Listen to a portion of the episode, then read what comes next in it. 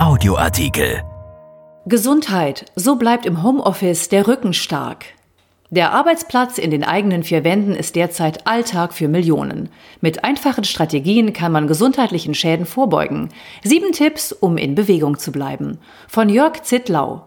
Dortmund. Seit Ausbruch der Corona-Epidemie arbeitet in Deutschland etwa jeder zweite Arbeitnehmer im Homeoffice. Ohne Kollegen, ohne Kundenverkehr, ohne Kantine und auch ohne den gewohnten Bürostuhl. Es ist daher kein Wunder, dass immer mehr Menschen über Nacken- und Rückenschmerzen klagen. Dabei lassen sich diese mit sieben relativ einfachen Maßnahmen durchaus vermeiden. Am Laptop Monitor von Tastatur trennen. Homeoffice heißt meistens, dass man am Laptop arbeitet. Mit dem kann man sich auch aufs Wohnzimmersofa lümmeln, was aber schon anhand der gekrümmten Körperhaltung des Arbeitenden verrät, dass es ungesund für den Rücken ist. Besser, man stellt das Laptop auf einen stabilen Tisch. Und es sollte sich, wie Sascha Wischniewski von der Bundesanstalt für Arbeitsschutz und Arbeitsmedizin, kurz BAUA, empfiehlt, in den Monitor einerseits und die externen Eingabemittel, also Maus und Keyboard, aufteilen lassen. Er sagt, denn das klassische Laptop mit seiner kleinen und mit dem Monitor verbundenen Tastatur und integrierten Touchpad provoziert geradezu eine gekrümmte Körperhaltung, die sich ungünstig auf den Rücken auswirkt.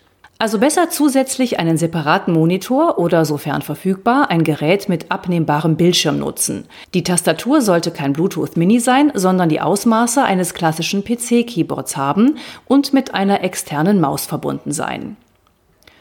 Obere Monitorkante auf Augenhöhe. Als Faustregel für die Position des Monitors gilt, seine Oberkante sollte maximal auf Augenhöhe sein. Höhere oder niedrige Positionen führen zu ungünstigen Belastungen im Nackenbereich. Die optimale Kopfhaltung ist leicht geneigt nach unten, erläutert Wischniewski, der an der BAUA die Fachgruppe Human Factors Ergonomie leitet.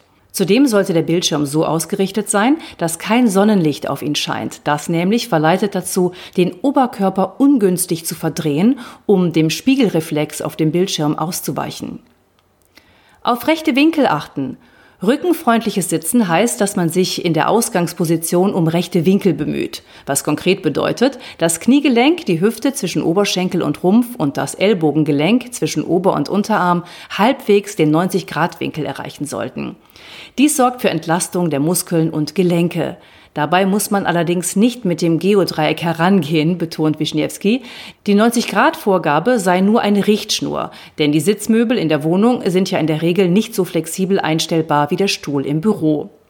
Zudem ist es wichtig, dass man im Sitzen nicht statisch in einer Position verharrt, denn das erhöht das Risiko für Verspannungen und geht außerdem auch zu Lasten der Konzentration.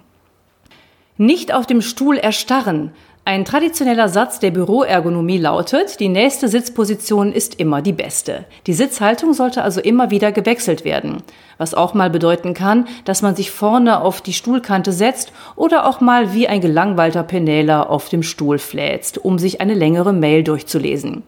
Selbst völlig verdrehte Positionen, bei der beispielsweise die überschlagenen Beine seitlich zum Tisch gehalten werden, sind erlaubt vorausgesetzt, dass man diese Fehlstellung nicht länger als 20 Minuten einnimmt und danach am besten noch mal kurz aufsteht.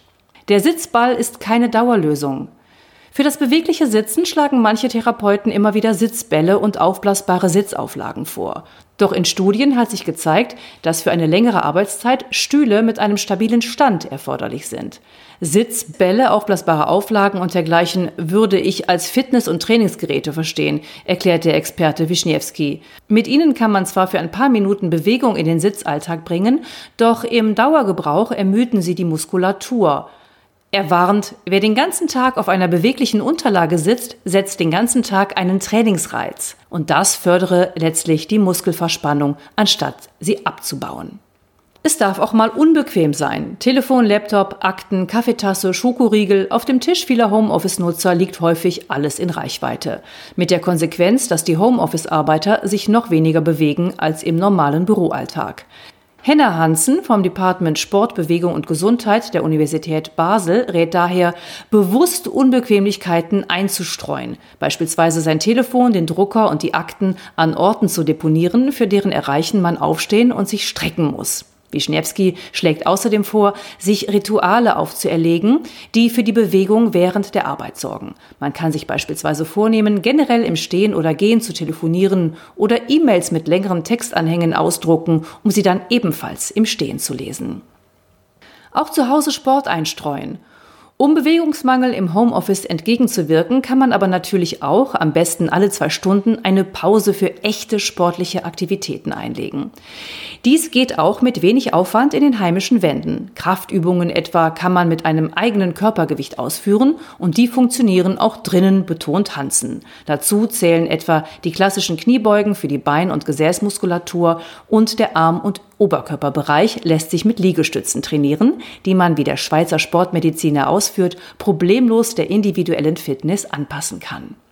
Man kann sich beispielsweise mit angewinkelten Knien statt mit den Füßen auf dem Boden abstützen, um die Belastung zu reduzieren. Dehnübungen lassen sich mit dem Stuhl als Trainingspartner durchführen, indem man sich etwa mit dem Gesicht zu ihm aufstellt, ein gestrecktes Bein mit der Ferse auf die Sitzfläche stellt und dann entweder den Oberkörper oder das gestreckte Bein beugt oder mit dem aufrechten Körper nach unten geht.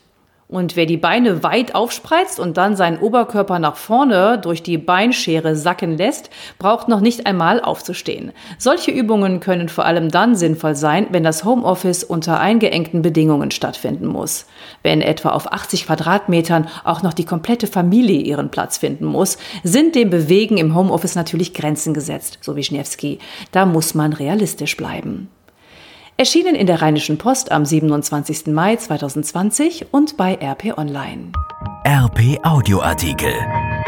Ein Angebot von RP Plus.